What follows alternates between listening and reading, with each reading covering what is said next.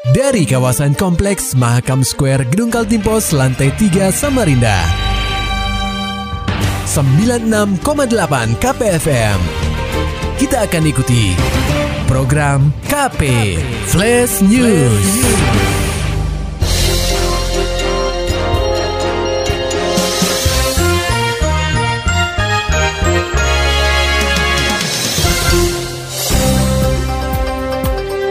Ribuan tenaga kerja di Kaltim kena PHK dan dirumahkan. Laporannya disampaikan reporter KPFM Samarinda, Maulani Alamin. Pendengar KP, Dinas Tenaga Kerja dan Transmigrasi Provinsi Kaltim mencatat sebanyak 7.926 tenaga kerja dari 213 perusahaan harus dirumahkan imbas wabah COVID-19. Selain itu, dampak virus yang pertama kali muncul di Wuhan, Tiongkok ini membuat 1.627 pekerja lainnya dari 113 perusahaan harus menerima pemutusan hubungan kerja atau PHK.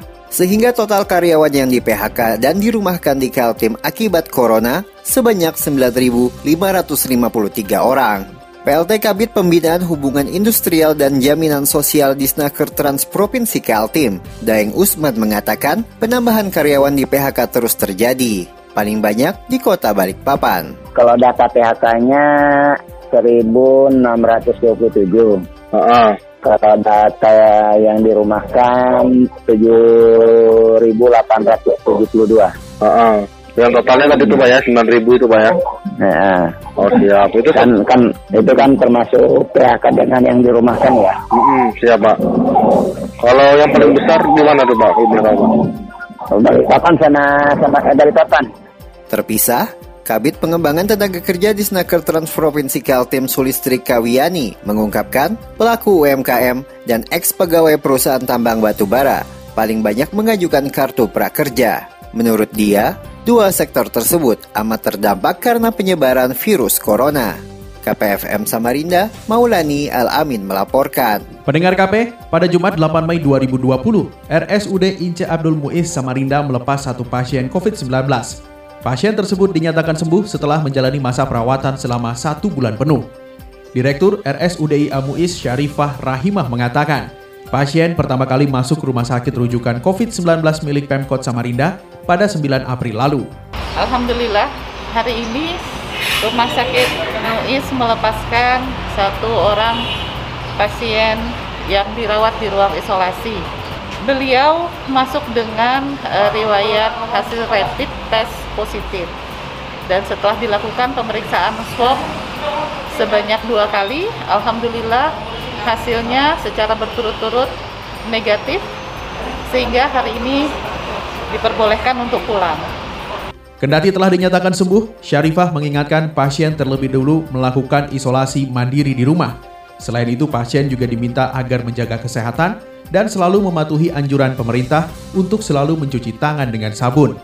Pada saat beliau pulang, tidak langsung uh, kemudian bisa bebas uh, untuk bersosialisasi, beliau tetap harus uh, menjaga isolasi mandiri di rumah selama 14 hari selalu memakai masker ke mana pun dan selalu membiasakan cuci tangan memakai sabun.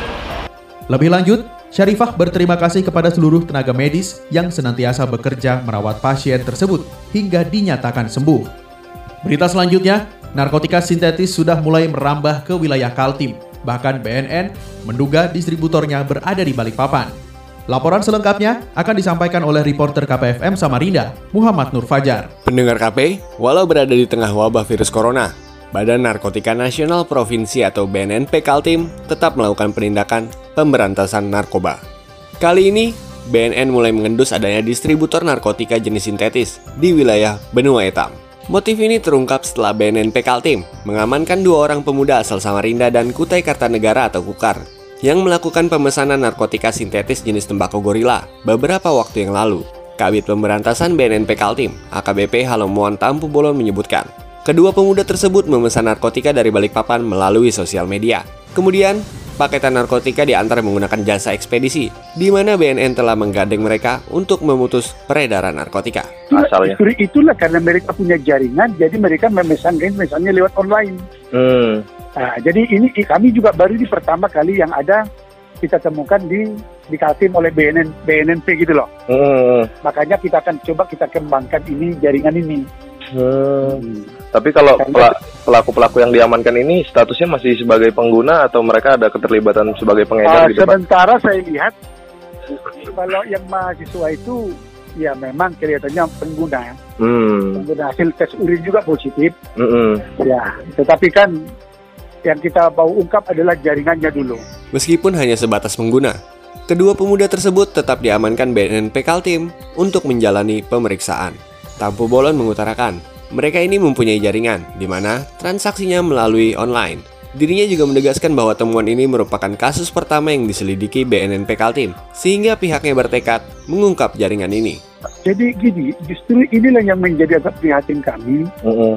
sepertinya pengiriman ke Samarinda ke Tenggarong itu bukan dari Jakarta lagi Mm-mm. tetapi dari Balikpapan Oh justru dari dari balik Pak bukan dari luar pulau Pak ya? bukan kemungkinan oh. dia mendatangkan dari jauh dari luar pulau kemudian sudah ada distributor mungkin di Balikpapan oh. itu yang Ada pemain besar di balik papan Pak ya? eh Ada pemain besar di balik papan yang ada mungkin ada distributor lah apa agen ke apa namanya itu. Mm-mm. Jadi itu jadi pengiriman ke Samarinda juga itu juga Mm-mm. pengiriman ke Balikpapan juga itu ke Tenggarong juga itu juga Tampu Bolon menuturkan, meskipun barang bukti yang diamankan hanya paketan kecil, namun kasus ini cukup menjadi atensi dari BNN karena ini adalah narkotika sintetis yang termasuk narkoba jenis baru. Tampu Bolon menegaskan, sekecil apa pun informasi yang pihaknya terima, maka BNN akan segera merespon untuk melakukan penindakan peredaran dan penyalahgunaan narkotika. KPFM Samarinda, Muhammad Nur Fajar melaporkan. Pendengar KP, Menteri Perhubungan Budi Karya Sumadi menerbitkan kebijakan untuk merelaksasi pembatasan transportasi. Secara tidak langsung, Menteri Perhubungan mempersilahkan transportasi umum seperti pesawat, kapal, kereta api, dan bus beroperasi kembali. Hanya saja, pelayanan tersebut diperuntukkan bagi orang yang memenuhi syarat. Menyikapi kebijakan tersebut, Kapolresta Samarinda, Kombes Polisi Arif Budiman mengatakan, meskipun keputusan relaksasi transportasi sudah diteken, namun dalam prakteknya di lapangan, pihak kepolisian tetap mengacu kepada protokol kesehatan serta memperketat pemeriksaan di pintu masuk kota tepian. Ya, kita tetap mengacu pada protokol kesehatan ya. Mm-mm. Kalau memang itu sudah diberlakukan kembali. Ya, samping pengetatan-pengetatan juga nanti. Orang-orang yang pasti ya, penumpang itu ya dari daerah asal mana dia berangkat juga pasti akan dicek kesehatannya. Nggak Iya. serta merta langsung berangkat-berangkat aja. Pasti semua sudah didata. Siap. Mhm. Dan sampaiannya di arah di tempat tujuan juga nanti diberlakukan juga protokol kesehatan. Sejauh ini, dalam upaya pengamanan di titik masuk Samarinda, Polresta Samarinda menyediakan lima posko pemeriksaan, selain posko bentukan dari tim gabungan gugus tugas penanganan COVID-19. Ketika disinggung terkait belum efeknya penjagaan, Arif mengatakan memang sebelumnya posko masih tampak lengang karena personilnya belum tiba di lokasi. Tetapi untuk sekarang sudah semua, sehingga pembatasan arus masuk ke Samarinda mulai efektif. Ya kita kan dari operasi ketupat ada lima titik tuh anggota Betul. kita tempatkan. Siap. Nah, kemudian dari gugus covid juga ada beberapa titik juga kan. Ada dua kemudian. Nah itu gabungan. Hmm. Memang kemarin pada saat dicek oleh teman-teman wartawan ada yang belum datang kali ya. Ya siap mendan. Itu Siap. pagi-pagi mungkin kecapean yang namanya bulan puasa. Siap mendan. manusia kan. Siap mendan. Itunya dia kemudian berarti sekarang sudah mulai di uh, benar-benar difungsikan efektivitasnya kemudian. efektif karena kita nggak mau kecolongan apa namanya red- apa namanya ini eh, covid ini kan Iya mendan karena kita keliling transmisi lokal ya kemudian. iya Mendan yang udah cek kemarin mereka udah Hmm. siap siaga semua Lebih lanjut, Arif menegaskan pihaknya tidak ingin kecolongan dalam pencegahan penyebaran COVID-19 di Samarinda, karena wilayah lain sudah terdeteksi transmisi lokal. Oleh karena itu, Arif langsung melakukan pengecekan di posko-posko yang telah berdiri, agar proses pembatasan arus masuk kota tepian berjalan dengan efektif. Maulani Alamin, Muhammad Nur Fajar, KPFM Samarinda. Dapatkan berita-berita selengkapnya di www.968kpfm.co.id. Demikian tadi telah kita simak rangkaian berita-berita yang terangkum dalam program KP Flash News. Persembahan dari 96,8 KPFM. Terima kasih dan sampai jumpa.